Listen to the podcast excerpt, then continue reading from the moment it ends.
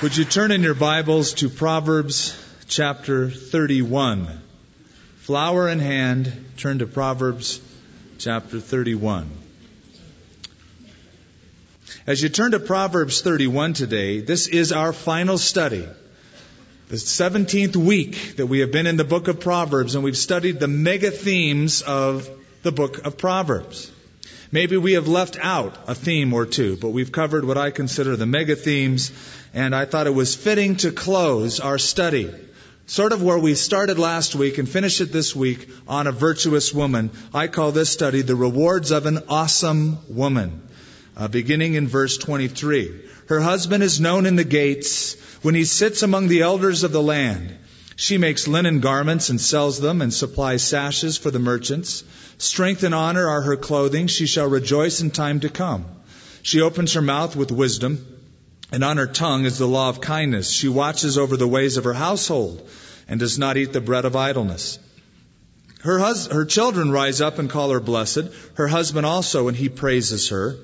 Many daughters have done well, but you excel them all. Charm is deceitful and beauty is passing, but a woman who fears the Lord, she shall be praised.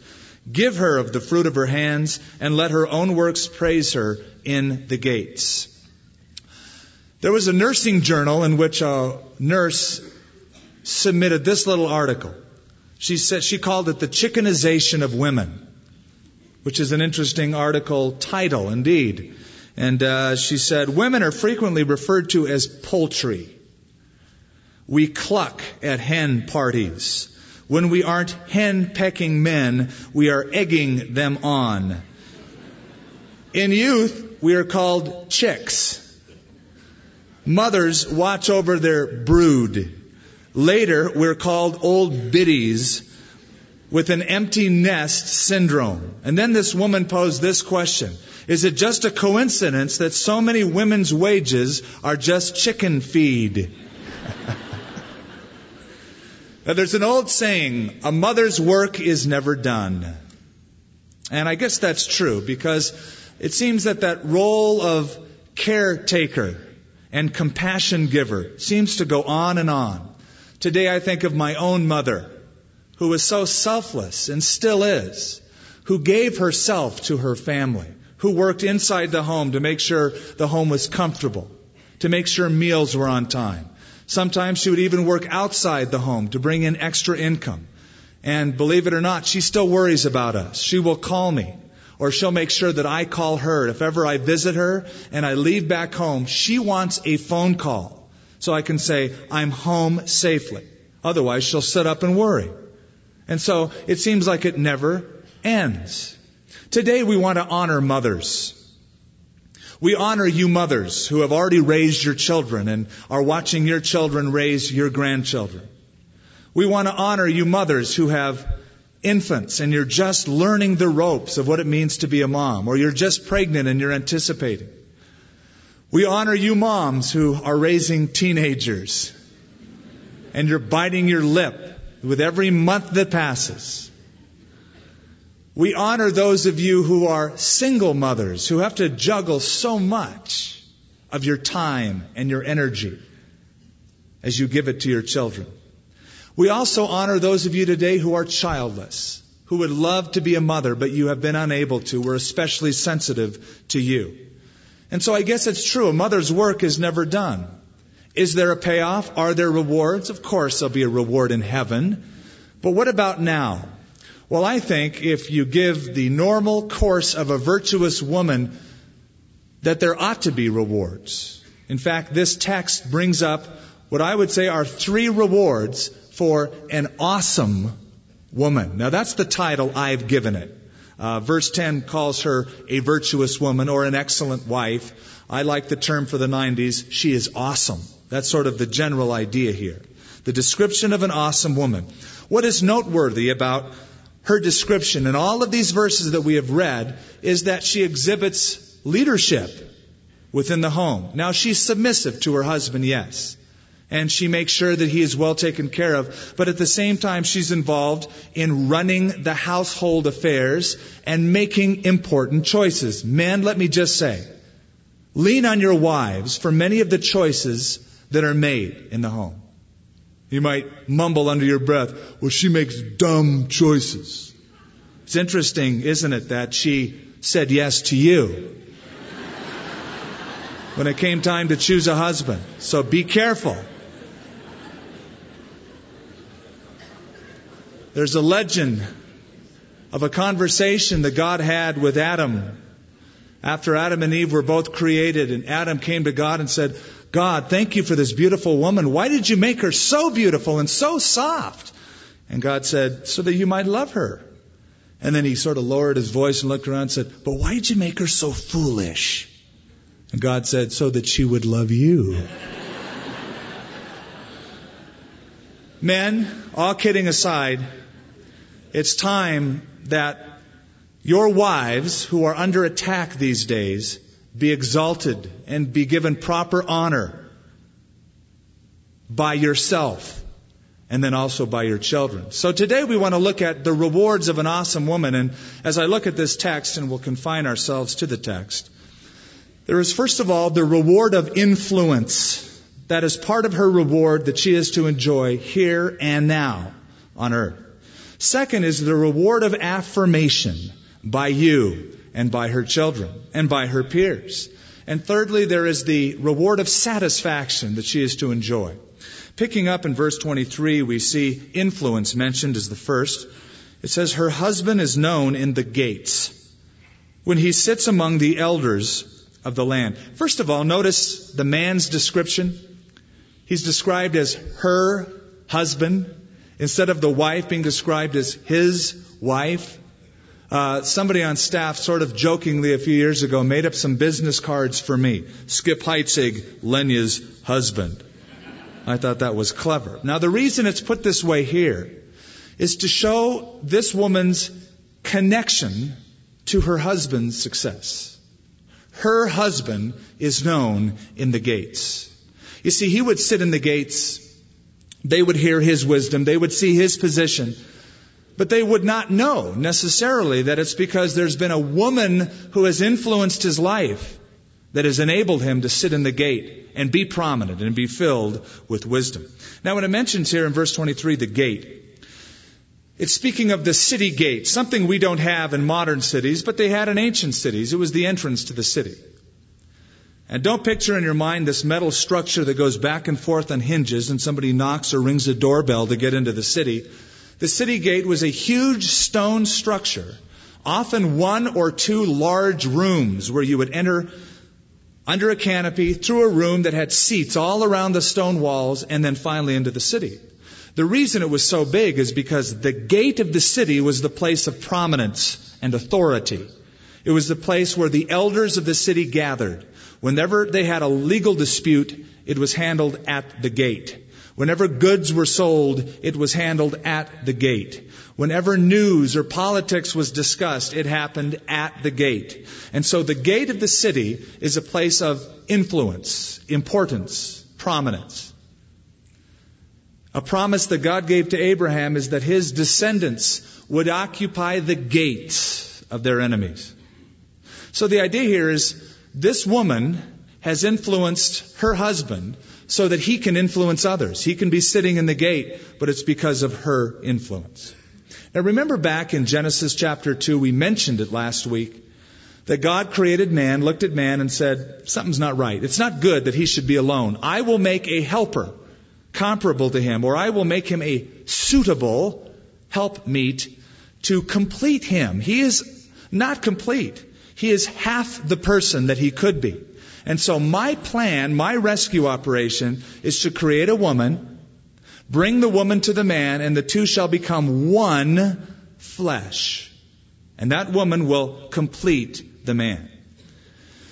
If we follow God's design, when a man and a woman come together, that man is enlarged in his being. Now, of course, if she's a good cook, he's enlarged in more ways than one. But the idea is that she completes him she rounds out his life. And I will readily admit that the success, if you call it that, that I have enjoyed in the ministry is largely due to a godly and a gifted wife that I have. And I'll admit freely that I take many of her ideas for messages, sermons, and things. I think, that's hot. I'm going to use that. And it was her idea. You see, the love of a wife can cause the blossoming of a husband. It can cause him to become something he could not become on his own. That's the biblical idea of a helper to complete the man. There's a cute story of Pete Flaherty. Uh, he was a county commissioner in Pittsburgh. And his wife, Nancy, and he were out one evening surveying a city construction area. And as they were standing on the sidewalk and he was looking at the plans and going over them, one of the workmen at the construction site noticed Nancy and said, Hey, Nancy, do you remember me? We used to date in high school. And they had a little conversation. When it was all over, Pete and Nancy were walking back to the car and Pete sort of kidded her and said, Aren't you glad you married me? See, if you'd have married him, you'd have been the wife of a construction worker. And she smiled and said, Oh no, honey, if I'd have married him, he would have been the county commissioner.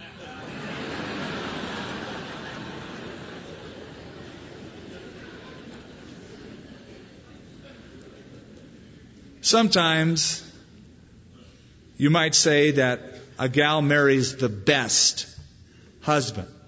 But oftentimes she makes the best out of the husband that God has given to her. And God does the changing. Indeed, she does the loving and the committal. As uh, Ruth Graham often said, my job is to love Billy. It's God's job to change him. And she's been committed to him. And I believe has made Billy into something uh, that he could not be on his own. He's a great, great and gifted evangelist. But a lot has to do with the woman behind the scenes. Not only is her influence for her husband, but also her children. If you go with me back to verse 1, as this whole text is introduced, we see that. We are told these are the words of King Lemuel, the utterance which his mother taught him. And who is him? Him is King Lemuel. The idea is this. This woman, whoever she is, birthed a kid who became a king. She had such influence on this child that he became a king, a man of great influence and great power. We're told in Proverbs 23, verses 24 and 25, He who begets a wise child will delight in him let your father and your mother be glad, and let her who bore you rejoice. King Lemuel's mother, some think it's Bathsheba, who gave to Solomon the nickname Lemuel. Others think it's some king that we know nothing about. Whoever it was, this woman had great influence on her own child. And in this case, the maxim is true that the hand that rocks the cradle rules the world. This gal exercised great influence in her son's life. It is sad to say that women are not much acclaimed in church history. We acclaim Martin Luther, we acclaim other leaders of the Reformation, great evangelists, the Wesleys, the Finneys, but nothing much is said of the women, their wives, or their mothers, who influenced them to bring them to that point. We read in the Bible of the exploits of Timothy and Paul and Barnabas. And even Paul himself spoke and exalted the women in Timothy's life as being women of influence. He said in 2 Timothy chapter 1 to young Timothy, I call to remembrance the genuine faith that is in you, which dwelt first in your grandmother Lois and your mother Eunice, and I am persuaded is also in you. In other words, you know, Timothy, when I think about you, I think that your faith is real. It's genuine. It's the real article. And I know just where you got it from your mom. And your mom got it from her mom. It's been passed on from generation to generation. Paul never mentions a significant grandfather or his father. Not to say they were not significant. But the idea is that the faith of Jesus Christ was passed from grandmother to mother and finally was picked up by young Timothy. And so our President Abraham Lincoln was right when he once said, No one is poor who has a godly mother. She influences her children. There's an old hymn that is sung called Faith of Our Fathers. I'd like to see another stanza to that called Faith of Our Mothers. because so many of the great men of history who exhibited such faith have their wives or their moms to thank. For instance, Martin Luther. Everybody credits the Reformation with Martin Luther, who stood up against evil for the truth. But one great historian, d'Aubigné, is convinced, and he claims by his research, that the Reformation was birthed when Martin Luther was a child and listened to the teachings of his mother. It was the influence of Martin Luther's mother that set his heart ablaze and the Reformation took off. There's an old Scottish saying that says, an ounce of mother is worth a pound of clergy. There's nothing like the influence of a godly mother when those child or, children are growing up and they hear the words of grace and truth from a mother's lips and exhibited in a mom's life. David could have said that as king of Israel. In his prayer to God in Psalm 22, he said, I was cast upon you, O Lord, from birth. From my mother's womb you have been my God. What a great thing to say. I was cast upon you. As soon as I was born, I was taught by my mother to love you and to serve you. Another president of the United States once said, Theodore Roosevelt, he said, The mother is the one supreme asset of our national life. She is more important than the successful statesman or businessman or artist or scientist. So part of her reward now is the reward of influence. She influences the children that God has given her. She influences the husband God has given her. There's another reward, and that's the reward of affirmation. She doesn't get enough of it, I'm convinced, but she should. Verse 28. Her children rise up and call her blessed. Her husband also and he praises her. That's a very strong word of a husband's affirmation to his wife. Many daughters have done well, but you excel them all. This is not only a description then of a woman who is virtuous, but of a home that is working in unity together. The principal character of the cast here is the woman, because she sets the tone and the atmosphere of the home, but that is followed up by sincere praise given by the husband, and that is such a good role model for the kids who will follow and also bless their mother. Men, one of the greatest gifts you can give to your children is to love their mother. They will follow suit and rise up and call her blessed. Now, in ancient Israel, there was no Mother's Day. Oh, we have once a year where we have a gathering like this, and we uh, uh, make sure that AT&T and MCI get their pockets, you know, uh, lined a little bit better. And uh, the card companies and flower companies are very happy on this day. In ancient Israel, they didn't have a Mother's Day. You know when Mother's Day was? Every week. Did you know that every Friday evening, when they would bring in the Shabbat, the traditional Sabbath, and they would have the prayer, and at dusk, the women would put their hands over the candles and bring in the Sabbath, that the men of those homes, the husbands, as well as the children, would get up and would recite what we are reading here. Verses 10 to the end of the chapter to the woman of the house. She was given honored and she was praised in their midst. Now, verse 28 talks about the affirmation she's to receive from her children. Her children rise up and call her blessed. Now, when kids are young, that's not too difficult, usually. A kid, as he or she grows up, looks at mom and dad as, you know, the hero. They can do no wrong. My daddy and my mommy are better than your daddy and mommy. They're perfect. They're saints. They're next to God. And uh, it's pretty easy to say, oh, you're awesome. Oh, you're great. Uh, like the little girl who was in class and she was being taught by her teacher uh, the struggles of the first winter that the pilgrim fathers faced in this country and about the starvation and the cold and how hard it was for everyone. One little girl raised her hand and said, You know, I wish my mommy would have been there. She knows just what to do in times like that. You know, she could do everything. But what about when the kids grow a little? Well, they find out their parents aren't perfect. But there always, at every stage, ought to be respect that is shown to the mother. Here the word is arise. The children will rise up. The word in Hebrew for rise is kum.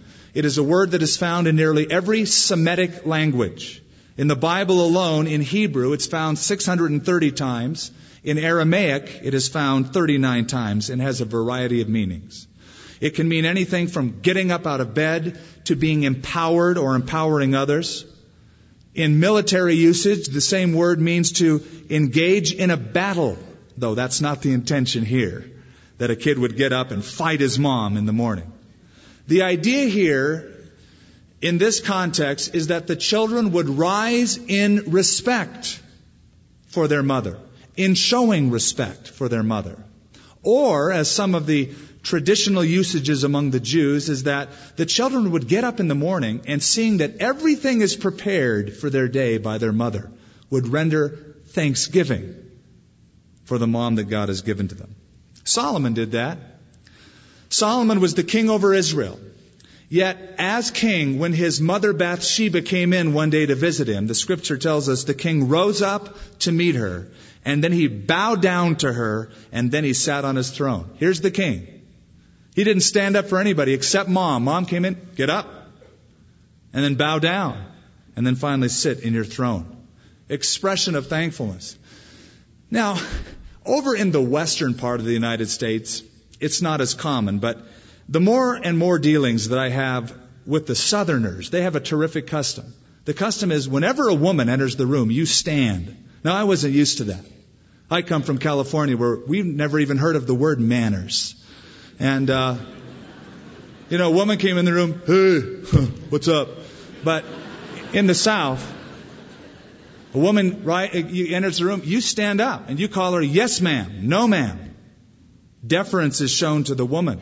In the Talmud, there is a story written about a rabbi who, whenever he heard his mother's footsteps, he said, I stand up before the Shekinah, or that is God's divine presence. He thought it was a glorious moment because his mother reflected the glory of God. Now, kids don't always do this, moms, dads, especially after you spank them. Or if you say, no, you can't have that, or you're going to bed early, or you're going to be disciplined because of that. They might say some things to you that make you wonder, am I a hotshot parent after all? Your kid might say, I don't love you anymore. And then you get worried, oh, I don't want my child to, you know, listen, listen, relax. It is not as important what they think about you now as you discipline them. What is most important is that when they grow up, when it's all said and done, what will they say about you then? Did you love them? Did you discipline them? Did you give them what they needed? Or did you always give them what they wanted? Did you spoil them? All of those factors will be taken into consideration. So rather than evaluating your parenting just now, make sure that you think about the end result. I think that uh, verse 28 is very similar to a commandment given in the Ten Commandments. It's the fifth commandment, which says what? Honor your father and your mother. Now let's turn this away from moms for just a minute and turn it on to children. Uh, some kids have maybe come to church this morning because your mom said, my Mother's Day present is that you come to church today and you listen. And so here you are going, all right. Well, good. Now that I have you, the Bible tells all of us that we are to honor our father and mother that you might live long in the land that the Lord your God swore to give to you. Now, what does that mean? Honor your father and your mother. The word honor is the Hebrew word kabod, which means to add weight to something. To add weight to something or to make heavy. It's the attitude of attaching importance to another person. Honor them. Attach importance to your father and to your mother. Now, I think the attitude implies respect, as we have already said. I remember in high school, uh, some of my friends thought it was really cool to call their dad by their first name or their mother by their first name. I had uh, an older brother who was having a difficult time with my dad and wouldn't call him dad, called him by his first name, and I never liked that. And uh, I had friends who wouldn't call their mom my mom or my mother. They would say, my old lady. And I thought, I don't care how you're not getting along with mom or dad. You call her by her title. You don't have the right to address her by her first name or call her your old lady. There ought to be respect. Um, again, in the South, I, after being around Franklin Graham, he still calls his mom, yes ma'am, yes sir to his father. And you know, that's a culture shock, you know, for those of us out west, but I think it's a good practice. I think that children ought to lis- listen to their moms and dads very courteously as parents are giving advice. Now, I admit I didn't always do this. I'd roll my eyes too. And I would think, I've heard this a thousand times, you know, you can stop, Dad, let me finish what you're about to say. But that shows a lack of respect. Honoring your father and your mother implies respect. It also implies appreciation. Being thankful for all that they've done. You know, it's a considerable investment to raise a child. And any parent knows that it is a all-consuming, many times, investment. I didn't realize this till after Lenya got pregnant, and I watched her grow and get sick and throw up and not sleep at night. And then give birth to a child, and that experience of a woman's pain in childbirth was like, whoa. That's radical. And then staying up at night and feeding the child and buying toys for the child and driving all over the neighborhood for the child's games and projects. All of the investment. And those of you who have many children, the investment is, is immense. And it's estimated that in today's society to raise one child from infancy to age 18 costs $250,000 per child. Goodness gracious. And, and that's just monetary. What about the emotion, the prayer, the concern that goes into raising a child? Kids, one of the quickest ways to crush a mom's spirit is to not respect them, to not appreciate them. One of the best ways is to elevate their spirits by telling them, I appreciate these meals. Thank you for, you know, washing my dirty clothes and for all of your love over the years for me. Think of Jesus on the cross. He was at a time where he could have been totally self-consumed. After all, he had spikes through his wrists, he had nails in his feet, crown of thorns on his head. But Besides that, all of our sins on him. And he could have just been self-absorbed, but rather he looked at his mother at the foot of the cross and said to John, his friend and his follower, he said, Son, behold your mother. Mother, behold your son. In other words, I want to make sure, Mom, that you are taken care of before I go. That is respect. That is appreciation. I think also the attitude implies application. That is a child applying all of the truths that mom has instilled in the children. Some of you have had godly mothers who have raised you in the way of God, who have taught you the scriptures, who have taught you to pray, who have told you to rely on Jesus Christ. Are you living up to what your mother taught you? That's the best thing you could do for your mother. The best monument a child can raise is to apply the principles that mom taught in the ways of God, in the ways of the Lord. And that's a great reward, isn't it, mom? For your children to be able to say, all of those scriptural principles I am living. Thank you for the education. That's why Charles Spurgeon, writing to mothers, said, Oh, dear mothers, you have a very sacred trust reposed in you by God. If God spares you, you may live to hear that pretty boy speak to thousands, and you will have the sweet reflection in your heart that the quiet teachings of the nursery led the man to love his God and to serve him. So the reward of appreciation by children and secondly, by husbands. Verse 28, second part says, her husband also, and he praises her. Now in my Bible, I've got a colon, two dots, and then verse 29 is a quotation. In other words, here is a model of what a dad could say to his wife, of what a man could say to his spouse. Many daughters have done well, but you excel them all. Isn't that a great way to extend appreciation? Other translations help out on the meaning. You outdo them all, or you surpass them all, or you transcend them all. Let me translate it as I see it in context. Honey, there's a lot of other women out there who do a lot of great things, but you are the best for me. And if I had to do it all over again, I'd ask you to marry me again. That's the idea. Yeah, there's a lot of other women, and what wife likes their husband to talk about other women except in this context. A lot of other gals, bah, but you are the best. You know, it's been said that Adam and Eve had the best marriage because she couldn't tell him about all the other men she could have married. And he couldn't tell her about the way mom used to do things. You know, they were the first, right? They were the first human beings. And if you're going to talk about other women, make sure you do it in the comparative context of your wife being awesome. Now, Solomon did this. Solomon did this in an entire book called the Song of Songs or the Song of Solomon. He writes to his bride principally and extols her. Here's a couple verses out of that. My dove, my perfect one, is the only one, the only one of her mother, the favorite of the one who bore her. The daughters saw her and called her blessed, the queens and the concubines, and they praised her. It's time, men, to rise up and take the queen of your home and thank her for again stemming the tide of the press that would say, oh, just being a wife and a mother, what great glory is there in that? There's a lot. In your estimation, you ought to support her by telling her. Take her by the hand Take some time aside. Maybe today, grab her, grab her by the hand. Look her in the eyes. You know, don't look aside. Look her in the eyes. Maybe write her a love note. Remember those love notes before you were married?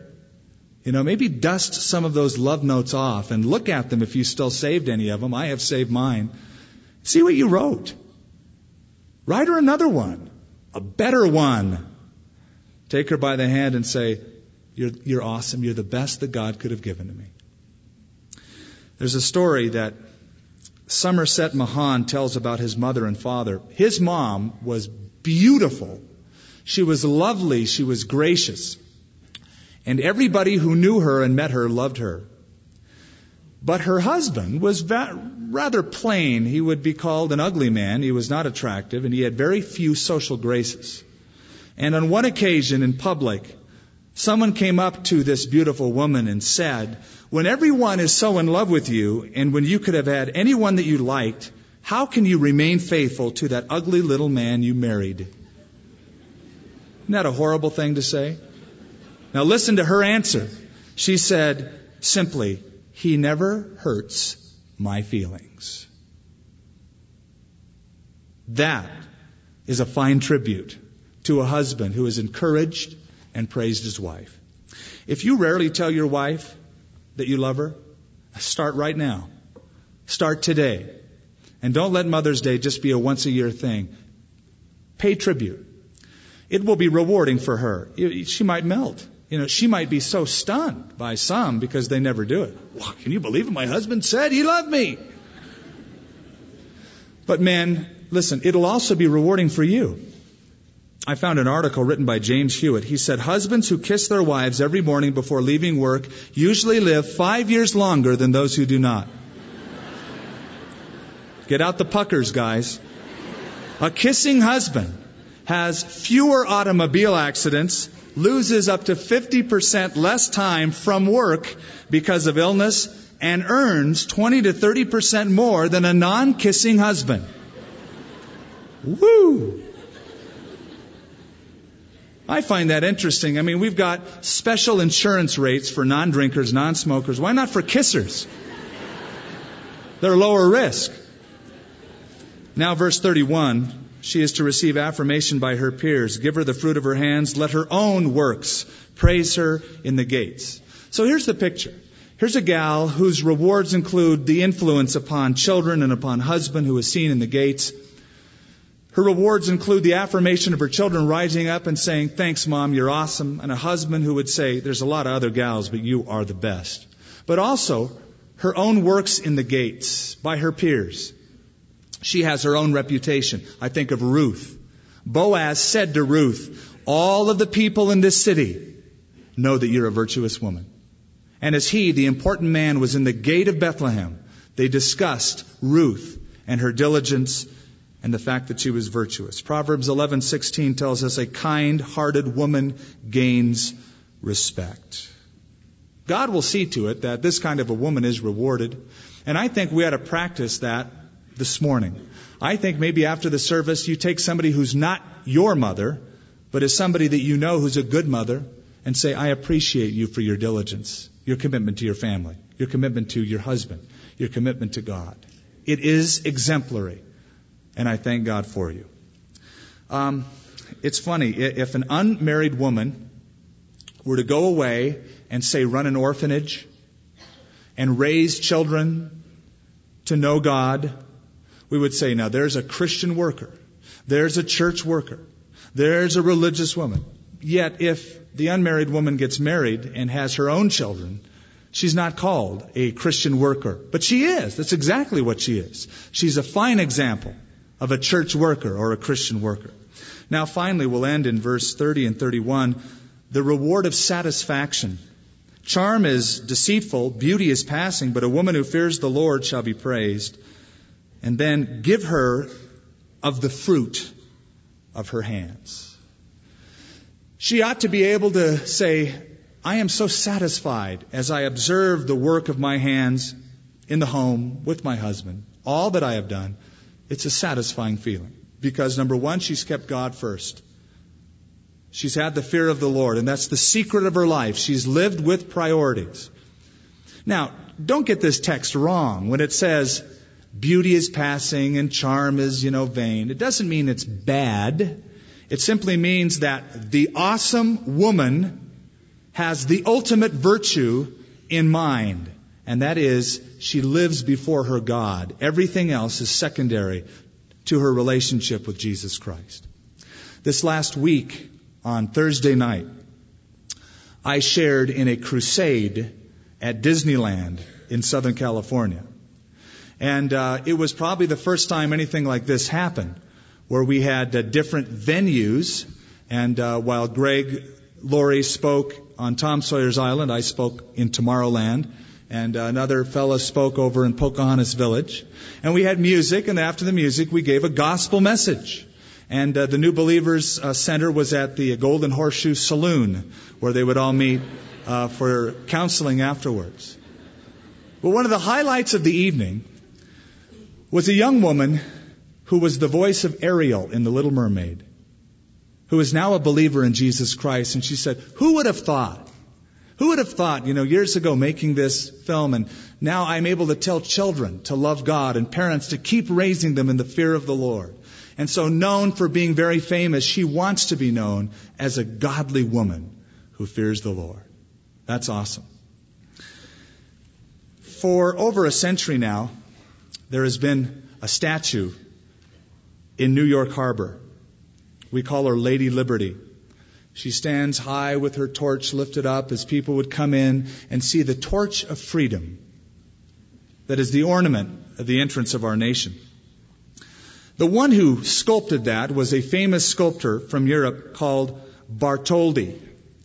He gave 20 years of his life to the construction of this statue and raising the money to make sure that this statue could be brought from France, given as a gift to France to the United States. He had to raise $4 million. There was a time when the income stream was low and he gave most all of his own wealth until he was almost impoverished to make sure that this freedom statue could be brought to this country. He was looking for a model, a woman's face that could have the form and the features that would be seen on Lady Liberty. And so he asked around and he examined different people. And an art advisor in Europe said that the statue should depict figures of thought which are grand in and of themselves. So after examining many heroes that could be his model, he chose as the person for the statue his own mother. So that as people would come in, it's Bartholdi's mom that he has put up as holding the torch of freedom because that was his memory of this grand woman, this awesome woman, this woman of valor. Father, we thank you for our mothers, and we pray, Father, for the mothers of our congregation, the women who are here this morning, who love you, who love God, who are unashamed to be devoted to husbands and to children and to God, who walk against the tide of the values of this country so often. And we thank you for them. In Jesus' name, amen.